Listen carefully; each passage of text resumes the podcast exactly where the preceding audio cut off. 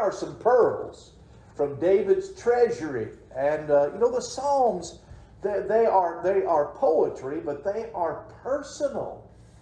They're personal, and they, they become near and dear to our hearts because they describe, the, in many ways, they describe the relationship that David and Asaph and others had with, with uh, our Heavenly Father.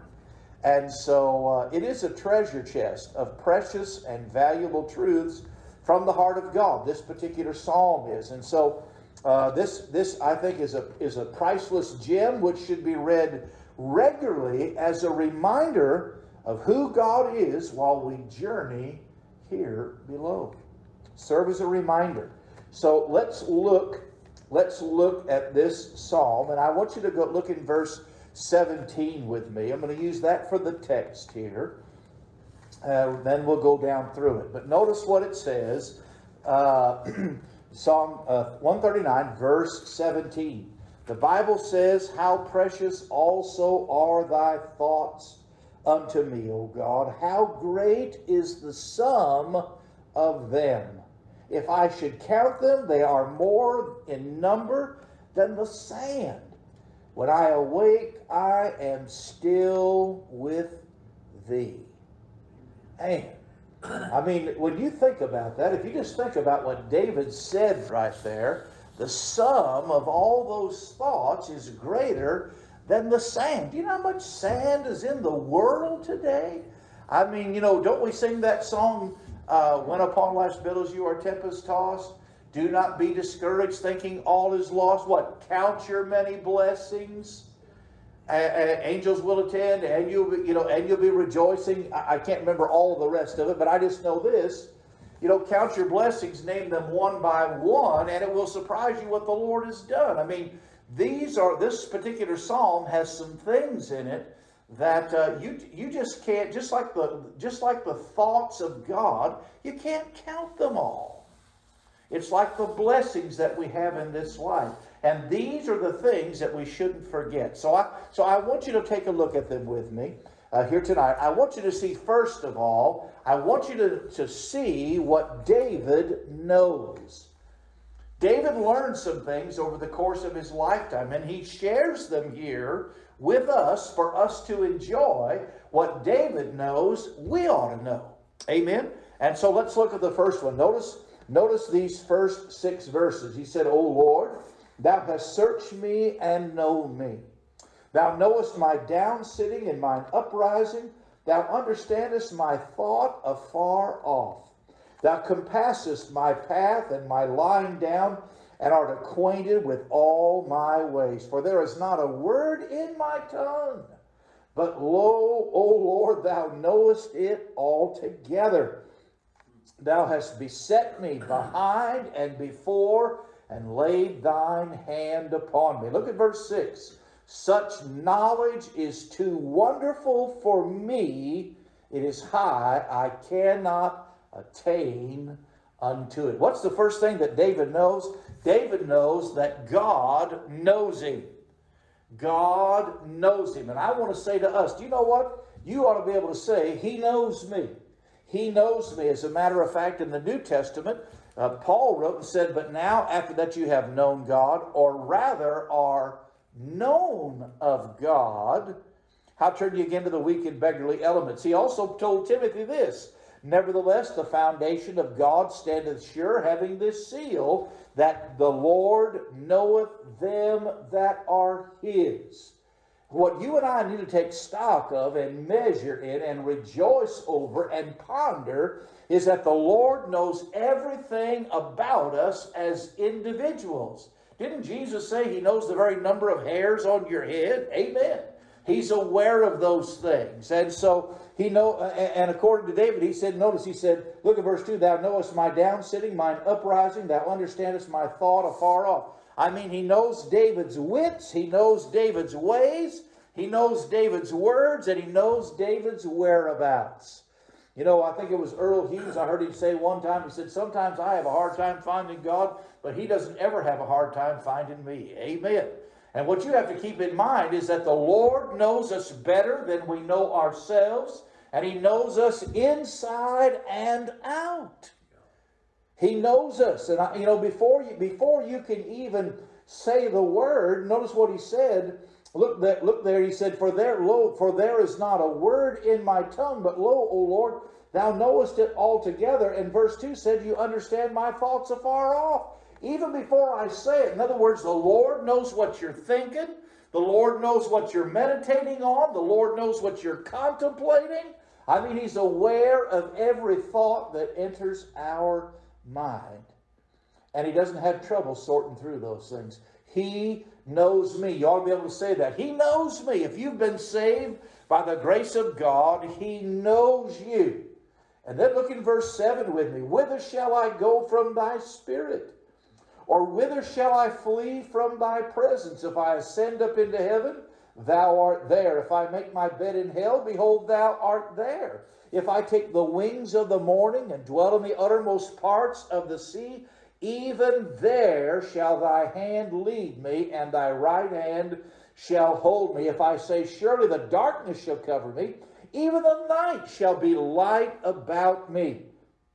Yea, the darkness hideth not from thee, but the night shineth as the day, the darkness and the light are both alike to thee. In other words, hey, yes, it's true. Yes, God knows me, but you know what? David said, He is near me. Now just think about that for a second. Sometimes we think about, you know, we think about, we think about, you know, if people really knew me, they probably wouldn't like me. If they really knew me, and what I was thinking and, and uh, what I was planning or what I had done or, or whatever. And the Lord knows all those things, everything about us our past, our present. He even knows what we're going to do in the future, and we don't know. But He knew all that on the day that He saved us. And yet, in spite of that knowledge, He is near to me. When you think about that, He's near me. You know, the, the, the, you know what I think about the fact that he's never far from me. The psalmist said he is a present help, a very present help in time of trouble. A very present help. I mean, you know what? When you're tempted, what does he do? Doesn't he provide a way to escape? According to 1 Corinthians 10 and 13, there is no temptation you but such as is common to man, but God is faithful, who will not suffer you to be tempted above that you are which you are able, but will with the temptation make a way of escape that you may be able to bear it. So when I'm tempted, he's near to help me. What about what about when I am what about when I'm troubled? What can I do when I'm anxious? Can't his presence bring calm and peace in my heart? Can he whisper peace to me? If I look to Him, if I draw nigh to God, you know, faith will surely find Him. He's never far from us. Never far from us. What about when you're grieved? There are things that grieve us. You know what? But God has the words of comfort. And sometimes he uses other people to do that. Sometimes, sometimes it's not, it's not just now. He uses the Spirit of God to bring comfort in my life. He uses the saints of God sometimes to bring comfort in my life, to have an encouraging word, a helping hand up, or whatever it might be. Sometimes the Lord does that, but it is the Lord, and you and I, we must not fail to recognize that that's the hand of God. That that is the hand of God. So, so when I'm tempted, when I'm troubled, when I'm grieved, What, what about when you're feeling lonely? Ever happened? I think loneliness hits people in various ways. I don't think any I don't think anybody is exempt from that. But sometimes we get to feeling lonely. But you know what? He can bring comfort and cheer. His presence can. But listen to what listen to what Paul wrote in, in 2 Timothy. He said, you know what? He said, At my first answer, no man stood with me. But all men forsook me. You know, sometimes when you're taking a stand, and, and particularly when you know you're right, and yet, man, well, well, where did they go? You know, what happened to you, man? You know, I mean, think about it. You know what what happened to Paul? In some ways, it's what happened to the Lord Jesus, right? I mean, what did they do? They, they, they man, they, they got the shepherd, and all the sheep were scattered. Some denied him, one denied him, one betrayed him. I mean, He had that disappointment. He knew what that felt like. And yet, Paul said, he said, All men forsook me. And he said, I pray God that it may not be laid to their charge. Didn't the Lord Jesus say, Father, forgive them, for they know not what they do? He knew what men were made of, he knew what's inside of us. But notice what, listen to what Paul said. He said, Notwithstanding, the Lord stood with me and strengthened me. What? That by me the preaching might be fully known, and that all the Gentiles might hear and I was delivered out of the mouth of the lion. What's he talking about? He's talking about he was talking about being delivered out of the Colosseum that the lions didn't get him. Now, now Nero we know is going to take his head eventually, but here in Second Timothy when he's ready to be offered up, he escaped the he escaped the lions that were there in the Colosseum. You know they were using they were using Christians for entertainment. And, and Paul was delivered from that. And he said, All men forsook me, no one stood with me, but nevertheless the Lord stood with me and strengthened me. Beloved, sometimes when you're feeling like you're by yourself, and the devil loves to get us that way, you must remember that he said, I will never leave thee nor forsake thee. And people, you know what? People feel lonely even in a crowd. Discouragement, depression comes. But, beloved, I'm telling you, he is near to us. He is near to us. And you know, I love this date, what David said. He said, Yea, the darkness hideth not from me, but the night shineth as the day. The darkness and the light light are both alike to thee. So there's nothing, there is nothing that his eye does not see. There's nothing that is hidden from him with whom we have to deal. And, uh, and the Bible does say that his eyes are over the righteous and that his ears are open unto their prayers. You know what? You know, if you were far, far away and you talk, it's hard for somebody to hear you. But if they're standing right next to you, it's no problem for them to hear you. The Lord's ear is not, his arm is not short, and his ear is not heavy that he cannot hear. Beloved, he knows me and he is near me and he wants to be. That's what you and I must remember. I don't know what all's on the future. I don't know how difficult times are going to be, but I just know this if you're a child of God, uh, our Heavenly Father is near to us and we are dear to Him. Say, How do you know that? Well, He made me. That's the next one. Look what it says. Look at verse 13. Notice what David said For thou hast possessed my reins, thou hast covered me in my mother's womb. I will praise thee, for I am fearfully and wonderfully made. Man. Notice what he said Marvelous are thy works, and that my soul knoweth right well. In other words, on the down on the inside, you know what? I don't know about y'all, but I am not pond scum. Amen. That's not in my family tree. I had that DNA tested that goes back, shows all these people and places, and there's not one bit of pond scum anywhere. Regardless of what y'all may think. Amen. I wasn't primordial ooze somewhere. I didn't come from monkeys. Amen. If men came from monkeys, then why are monkeys still producing monkeys? All right. And so uh, that's not a science lesson tonight, but He made us. He made us and is acquainted with us in every aspect fearfully and wonderfully made. And why did that? Because he made us with a purpose in mind. One of the things that when, I, when we have had friends who were expecting, when their wives were expecting, we would pray, God, may this child fulfill the purpose for which it was created. God put those things together. Man, you know what? He made us so that we could be saved and it was so that we could serve. David here knew that. Notice what he says, look at verse 15. My substance was not hid from thee when I was made in secret and curiously wrought in the lowest parts of the earth. Thine eyes did see my substance, yet being unperfect. And in thy book all my members were written, which in continuance were fashioned when as yet there was none of them. David is telling us, man, David's trying to get a hold of the abortionist here. David's trying to let that medical society and that medical world know that, man, life is in that conception, and that's where it begins.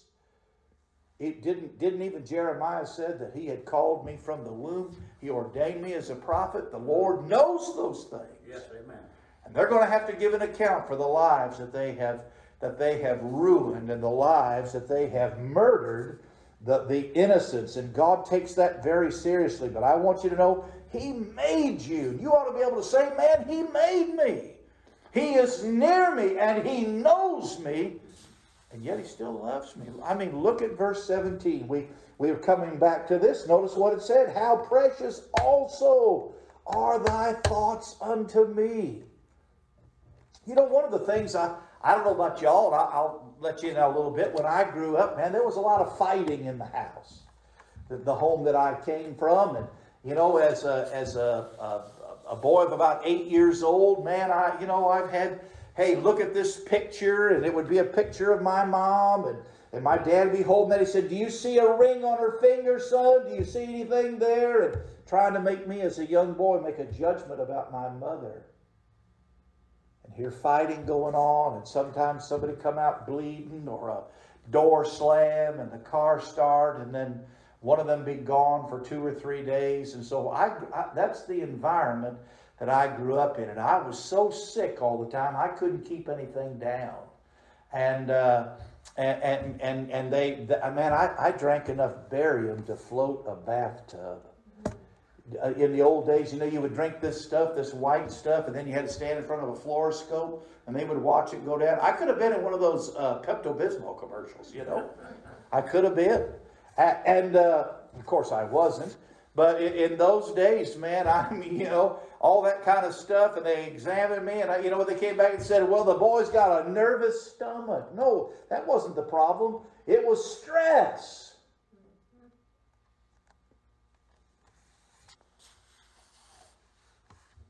One of the best things that you can teach your your sons and daughters when they get married that they can do for their children, you know what it is? The best thing for them to know is that dad loves mom and mom loves dad.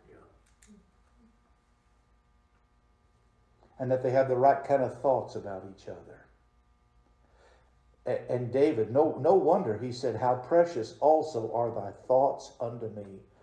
Oh God, how great is the sum of them to know that you are loved.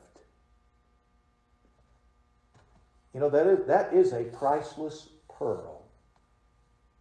To know that you're loved by the God that made this universe. Amen. That you, in particular, as an individual, have significance. Not just in his heart, if you will, in his mind, but in his heart that you matter. I think that's the reason why in Psalm 116 it says, Precious in the sight of the Lord is the death of his saints. Why? They're getting to come home. They're getting to come home. David knew that he was loved. Man. Not only, not only does he know me and is he near me and he made me, but you got to keep in mind that he thinks of me. Have you ever wondered sometime, Lord, where are you? Sure. Sure you have. But you got to remember, that's why I said this, this psalm needs to be read periodically, but I think regularly in that periodically, and things that we need to remember is that he thinks about you. I mean, how, how do you feel when you get a note or you get a letter in the mail? Uh, Y'all, were y'all stationed away from home, men, when you? How was mail call for you? Was that a big deal? It was a big deal. It was a big deal, wasn't it? I remember Debbie sent me a, a she sent me some nuts and bolts, and she sent me I think it was a butt cake or something. She sent me a cake. Anyway, you packed it, it. It was packed in popcorn of all things. They didn't have peanuts in those days, so she popped popcorn put that thing in there and then put that cake in there with those nuts and bolts. It was a Christmas package, and then filled the rest of it in with popcorn. You know, zipped it up and shipped it to us. We ate everything but the cardboard. Amen. We ate that old popcorn. It was stale and chewy. We didn't care, man. But the guys I was in the hooch with, they didn't care, man. They didn't. What'd you get? What'd you get? Mail call. What was it? What, what did it tell you? It told you that someone far away was thinking about you. And in those days, there was no email and text messaging, so you actually had to sit down and write the letter. You had to devote that time to those things. And it ought to be a source of encouragement to us that we need to remember that God has thoughts, good thoughts toward us. And He's written us a love letter right here. He's given us His Word. Here is His Word that His thoughts are towards us. Now, listen. You know, somebody wrote a song and said, He loves me like I was His only child. And He does. You know, and doesn't the Scripture teach us that He knows what we have need of even before we ask it? That, that is a father who knows his children. Is it not? Paul said that he does exceedingly abundantly above all that we can ask or think, according to the power that worketh in us. That is a father who knows the weaknesses and needs, he knows the strengths. He's very much aware of who he's dealing with. Now, when you think about it, when he told Adam and Eve in the garden, don't eat, was he trying to be unkind to them?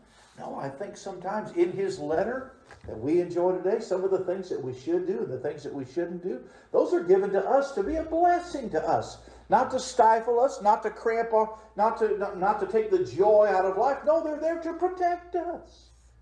They're there to help us. Why? Because he loves us. I mean, even the dietary laws of the Old Testament, they didn't have refrigeration. That's why they had to stay away from some of those things. He knew that stuff probably tasted good they couldn't have them. His, his commandments were there to keep mankind from sin and from sorrow because those are first cousins sin and sorrow. And the same thing is true about our time, the dispensation in which we live. Listen, man, he thinks about me. You say, man, I, I live in back Rack-Cyrovia, just outside of Kerrville. Maybe you're down a, maybe you're down in a holler like like Brother Mel is, or maybe off yonder like Brother Ed is, another place. But you know what? David already said, Whither can I flee from thy presence? There's not a mountain or a, or a, or a, a valley or some butte or mesa here where, where he doesn't know exactly where you are. Even on some of those treks you get on in your Jeep, he knows right where you are. That's a blessing. That's a blessing. So those are the things that David knew. He knew that God knew him, that, that God was near to him, that the Lord had made him, and that the Lord was thinking about him. And beloved, these are things that you and I, we must learn to rely upon. He knows me, he's, and yet he's near me. And he has these good thoughts about me. Why? He made me what I'm supposed to be. So not only we're going to see what David did, but what did he do? Look there with me. I'm almost done. Look with me there. And look in verse 19. He said, Surely thou wilt slay the wicked, O God.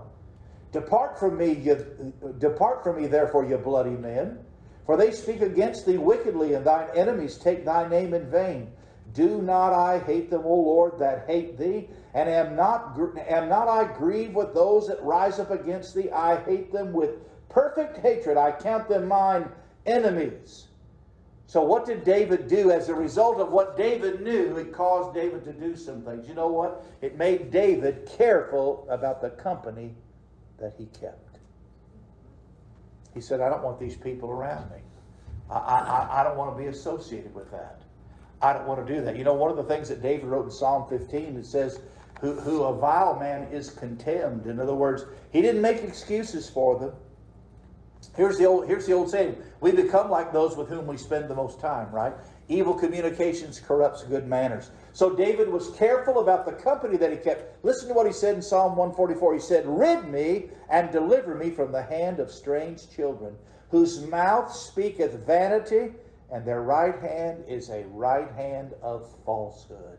The right hand was a special hand, boy, in that Middle Eastern mind. That was the hand of strength. That was the hand of blessing. That was the hand of trust. But he said theirs is a falsehood. And he didn't want to be around that crowd. It wasn't that he was better, he didn't want those influences. And only you and I can determine who we're going to allow to influence our lives. You have to make choices about that. So, this is one of the things that David did. The second thing was not only was he careful about the company that he kept, but he was cautious about the path that he was taking. Look in verse 23, he said, Search me, O God, and know my heart. Somebody said, uh, I read what I read sometime that these are danger. This is dangerous praying. I, I don't think it's dangerous praying. I think it, I think it's prayers of devotion. Why? Because David understood how much he was loved. He knows me and yet he's near me. He made me. He has these wonderful thoughts about me. How can I be any less? How can I treat that kind of love? So he said, Search me, Lord, and know my heart. Try me. That means to examine me and know my thoughts. See, that, that heart is down there having to do with the motive, the intents. Of course, try the, the thoughts, that's what's in your mind. And usually what people believe, in other words, what you think about, you're going to act out. If you think about it enough times, long enough, frequently enough, you're going to act on that. And so David said, Prove me. And then look at the last one. He said, Lead me. Guide me in the way everlasting. Lead me, Lord. I don't want to make a mistake. I don't want to get off track. Lead me. And these are things, beloved, that we've got, that we have to, I think that we have to meditate on, that we have to contemplate for ourselves. When struggles come and trials, and cheer up, they're going to come. It is going to happen. Somebody said you're either in the midst of a storm, you're on your way out of one, or you're fixing to head into one. you know, there's just no getting around it, all right? There's just no getting around it. So, so what do we take away from David? I, you know, how do you think David wrote these things? You know what I think it had to do with? That David had learned how to be still. You know, somebody asked a little kid once, I think he might have been about five years old, and you know, I don't know if it was a church setting or whatever it was, and parents had to get on him about quit fidgeting all the time and be still, be still. And he finally said, I think he said, Mama, it hurts to be still. but Psalm 46, the Lord said, Be still and know that I am God. And we've got to learn how to do that, to have our thoughts on Him. I know we have lives to live and businesses to run and people to look after and uh, music to learn and uh, other things. I mean, I know that, but at the same time, we've, we've got to learn. I, I, looked up. I looked up the phrase "stand still." Look it up sometime. I just got. Uh, Moses said this. He said, "Fear you not, stand still and see the salvation of the Lord." Sometimes you got to stand still for God to be able to deliver you. And you run around frantic. Have you ever just told, "Hey, I need you to sit down and be still"? Why? Listen to what he said. Stand still. Moses was speaking here, said, Stand still, and I will hear what the Lord will command concerning you. Sometimes, if you're going to be able to listen, you're going to have to be still. Because God doesn't speak in a whirlwind, a tornado. It's in that still small voice, is it not? That says, This is the way, walk in it.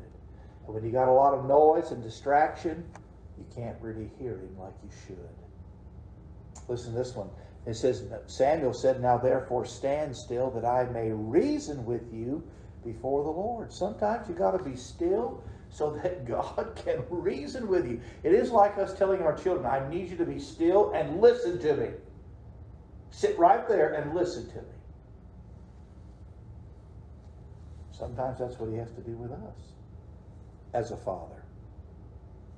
This was said unto Job, Hearken unto this, O Job, stand still and consider, consider the wondrous works of God. When you think about where you've come from, when you think about yeah. what you used to be, Amen. when you think about the faithfulness of God over the years, I just look around you sometimes and look and say, man, where did all this come from? And you, and, and you know, you just stop and realize, say, man, you know what? everything I have and everything I am. The Lord has done this. I mean, everything. Yes, amen. Gave me the health to work, gave me the mind, the skills, whatever. I, that, uh, uh, that's all from Him. All from Him. And you got to be still to do that. Let me get this last one, I'll be done. David said, Stand in awe and sin not, commune with your own heart upon your bed and be still. And then he put that park bench word in there and he said, Selah. Sometimes, when you're wrestling with your thoughts, sometimes you just got to be still and think on Him. Think about His presence. Talk with Him. Listen to Him. You ever wake you up in the night? You have to get your Bible out. And He's speaking to your heart. Maybe you go outside on a porch or whatever. Just look up. Talk to Him. Yeah, amen. That man. It's in those places, and we just have to be still. And I think David learned that as he was thinking about these things. Because you know what? Sometimes he could get, man, he could get in a mess, couldn't he? You look at all the things that happened to him as king and as a father, as a leader, as a captain. I mean, all the things that occurred in his life. But these were things that he learned. And what he learned affected the way that he lived. And so we've got to do the same thing. Now we, we've got older heads in here. We've had we've had time to learn some things about him that have an impact on and can have an impact on the next generation. Because I'm telling you, they are watching how you live. You may not think so, but they are.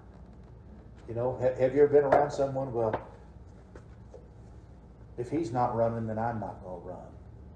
I remember I, and I'm going to be done. Give you this example. I was on a, a C-130. I was in gunnery school at Hurlburt Field, and and uh, I think this might have been like our second mission. of learning fly, you know flying time, and we had a 105 howitzer out the left paratroop door. If you've been in a C-130, you know with the left paratroop door, it's at the back on the left-hand side, and. Uh, and uh, we got a, we have a 105 howitzer, a field artillery piece. It recoils four feet in the airplane, just up uh, maybe 10 feet from there, uh, ahead of the wheel well. There's a there was a, a 40 millimeter Bofors cannon, and uh, and then in between those two things, above the wheel well, were two uh, 7.62 miniguns. Both those 6,000 rounds a minute. Uh, each one of those. And there were two of those, and a 105 and a 40 millimeter, and then up above, right behind the flight deck 245, were two 20 millimeter Gatling guns. And so we're having to load this ammunition, do all this stuff, and we're firing at targets out over the ocean and everything. And so there's a there's an instructor pilot, and there's an, a lead gunner, instructor gunner, and he's talking to us, and he's uh, messing with the equipment. We're having to repair it, and so they're firing the 105. And next thing you know, that thing just kind of rears up a little bit. And they said, fire it again. So they fired it again. And, uh, and next thing we watch this lead gunner, and, uh, and he, uh, he went over, and he went over to the place in between a, a thing called the booth. It was probably about a 8 by 8 uh, compartment inside that, all sealed up. And he went over to this kind of like this little hallway, and he went over there and he grabbed the chest pack uh, off of off of the wall over there where all the parachutes were, and he puts that on right here, and he goes back over to the gun and says, "Okay, shoot it again." And we're watching, and next thing you know, man, we start thinking, "Hey." If that guy got his parachute, we better go get ours. And so we went over there and got ours and clipped them on. Because why? If he thinks we're going out, we're going out.